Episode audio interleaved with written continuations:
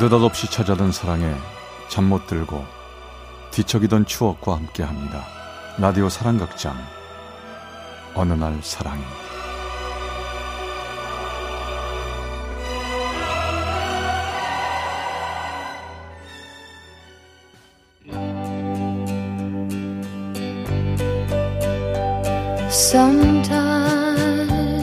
사랑의 체험수기 어느 날 사랑이 이백구십삼 화 가난한 연인.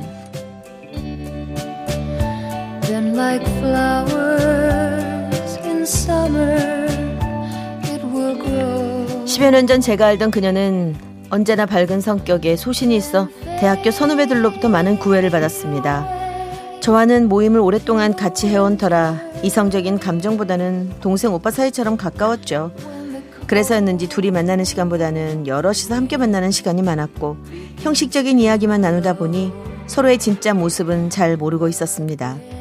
다른 사람들에게는 인기 있는 여자였을지 모르겠지만 그때만 해도 저에게는 그저 아끼는 후배일 뿐이었죠. 그러던 어느 날 꿈을 꾸었는데요. 제가 그녀와 키스를 하는 꿈이었습니다. 꿈을 꾼 순간 저는 놀라서 벌떡 일어났죠. 어, 어. 아, 이게 뭐야? 아, 내 지금 걔랑 키스한 거야? 아, 참, 뭐야 이거? 아, 내가 왜 이런 꿈을 꾼 거지? 예상치도 못했던 꿈이라 좋은 감정보다는 당황스러웠죠. 그리고 얼마 후 그녀를 만났을 때 장난치듯 말했습니다. 며칠 전에 네 꿈 꿨는데 너무 당황스러운 꿈이었어. 무슨 꿈인데요? 아니야. 얘기하기 좀 그렇다야. 사실 아니 나 나도 이번 주에 당황스러운 꿈 꿨는데 그 꿈에 선배가 나왔어요. 선배가 꿈 얘기 안 하니까 나도 안 할래요. 아, 진짜? 내 꿈 꿨다고? 야, 뭔데 얘기해 봐. 나도 얘기해 줄게. 좋아요. 그럼 먼저 얘기하세요. 저 사실 이 좀 부끄러운데, 야, 내 너랑 뽀뽀하는 꿈 꿨다.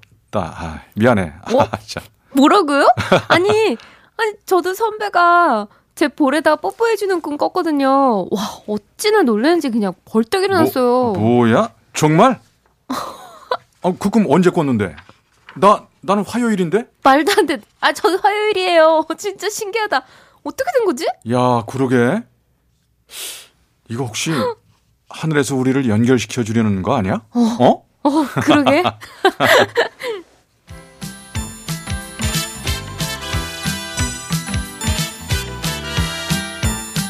당황스럽기도 하고 신기한 경험을 한 우리는 그날 하루 한참 동안 진짜 연인이 된 것처럼 서로를 놀리며 보냈습니다.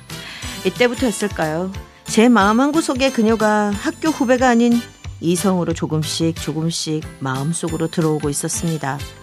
얼마 후 전 망설이다 그녀에게 데이트 신청을 했죠. 승희야, 우리 미사리 조정경기장 한번 갔다 올까? 바람 쐬고 싶지 않니? 어, 좋은데. 갔다 와요. 그녀는 예상외로 흔쾌히 허락해 주었고 데이트를 마친 후 양평의 한 찻집에서 산소유차를 시켜놓고 이야기를 하기 시작했습니다. 그녀의 속 깊은 다른 모습들이 보였습니다. 아, 얘기할수록 승희 너 속이 깊은 애구나. 선배도 내가 아는 것보다 더 멋진 사람 같아요. 정말? 그렇게 봐주니 고맙다. 그리고 여기 산수유차 진짜 맛있어요. 선배랑 먹어서 그런 것 같기도 하고요. 뭐?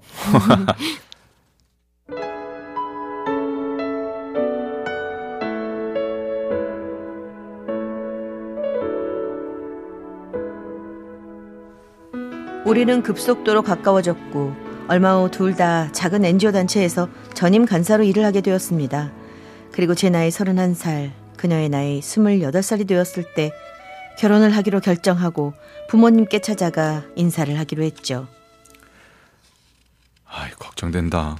우리 둘이 버는 거 뭐 해봤자 둘이 합쳐서 백만 원도 안 되는데 결혼 허락해 주실까? 아, 내가 너희 부모님이라도 안 된다고 하실 것 같아. 선배, 난 다시 선택하라고 해도 돈보다는 내가 좋아하는 사람 선택할 거야. 그러니까 아무 걱정 말고 힘내. 응? 용기 줘서 고맙다. 하지만 그녀의 아버님을 찾아뵙는 일은 용기가 필요했습니다. 아버님은 저를 한참 동안이나 바라보시더니 이야기를 하기 시작하셨죠. 자네 어, 꿈이 뭔가 그런 거 있나? 아, 제 꿈이요? 아. 아, 제 꿈은 다른 사람들에게 조금이라도 도움이 될 수 있는 삶을 사는 겁니다. 그래. 네. 음. 그럼 또 하나 묻겠는데 말이야. 자네 내 딸을 진심으로 사랑하나? 그러며 그건 당당하게 말씀드릴 수 있습니다. 아, 승희를 제 목숨보다 사랑합니다, 아버님. 평생 사랑하며 살겠습니다. 음, 그럼 됐네. 내 딸 잘 부탁하네. 예? 아버님. 아빠. 아, 그만 나가보게. 잘 살 거라 믿네.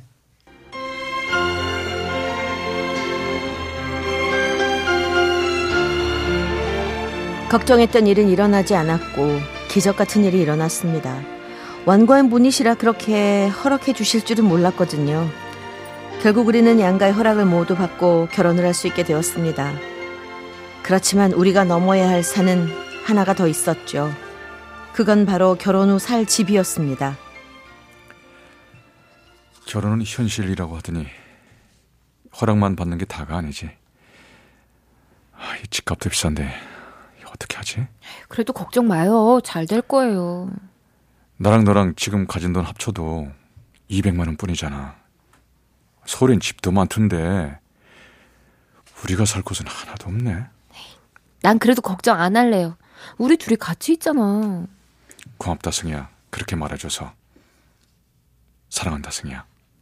나도 사랑해.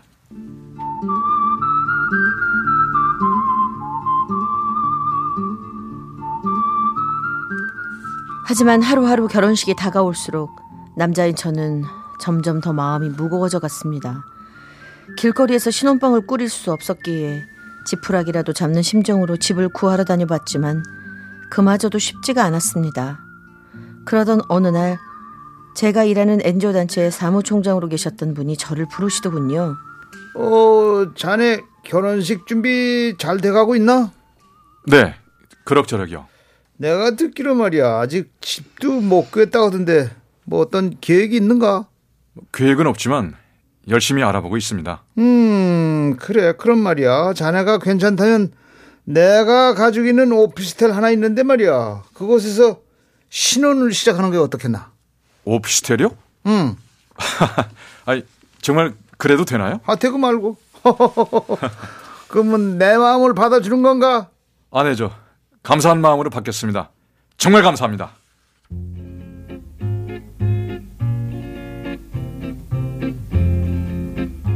이야기를 듣는 순간 제 마음은 깃털처럼 가벼워졌고 드디어 그녀와 행복한 결혼식을 올릴 수 있을 것 같았습니다. 그리고 그날 저녁 그녀와 함께 분당에 있다는 오피스텔로 가봤죠. 오피스텔은 시내 중심에 있었고 아주 좋아 보였습니다. 야, 좋다, 그치? 중심가에 있고 어, 제법 넓고 멋지다. 어때, 승희야? 아, 우리한테 너무 과분하죠. 좋아요. 아, 근데 왜 표정이 안 좋아? 무슨 일 있어? 선배, 우리 이 오피스텔 포기하면 안 될까? 뭐? 뭐? 어, 왜 포기해? 전 한 대 얻어맞은 것 같았습니다. 한동안 아무 말도 할 수가 없었죠. 얼마의 시간이 흘렀을까요? 우린 가만히 아무 말도 하지 않고 있었습니다. 선배. 그래, 오피스텔 포기하자. 뭐 지금보다도 어려웠을 때도 이겨냈는데 아, 이거 포기하는 건 뭐 그렇게 어렵겠니? 괜찮아. 뭐 너만 함께 해준다면 나 길바닥에서 신혼 시작해도 좋아. 전 이 말을 듣고 난 후 가만히 있는 그녀를 안아줬습니다. 그녀가 숨죽이며 울기 시작했죠. 아, 아, 왜 울어? 미안해, 미안해. 그녀는 한없이 울고 또 울었습니다. 아니, 뭐가 미안하다는 거야? 내가 미안하지. 내가 왜 오피스텔에서 살지 말자고 했는지 안 물어봐? 아, 네가 이유가 있으니까 그렇게 말했겠지 뭐. 그럼 오피스텔 왜 포기한 거야? 뭐 그야 오피스텔보다 네가 더 중요하니까 그래서 그랬지. 선배 사실 아, 오피스텔 너무 마음에 들어. 근데 막상 결혼한다고 생각하니까 두려웠어. 정말 이 사람이 나랑 평생 함께할 사람인지 나와 함께 걸을 수 있는 사람인지 확인해보고 싶어서 그랬어. 그래서 오빠 시험해본 거야. 뭐야? 오빠 정말 미안해. 그리고 사랑해. 우리 여기서 행복하게 살자. 그래, 승희야.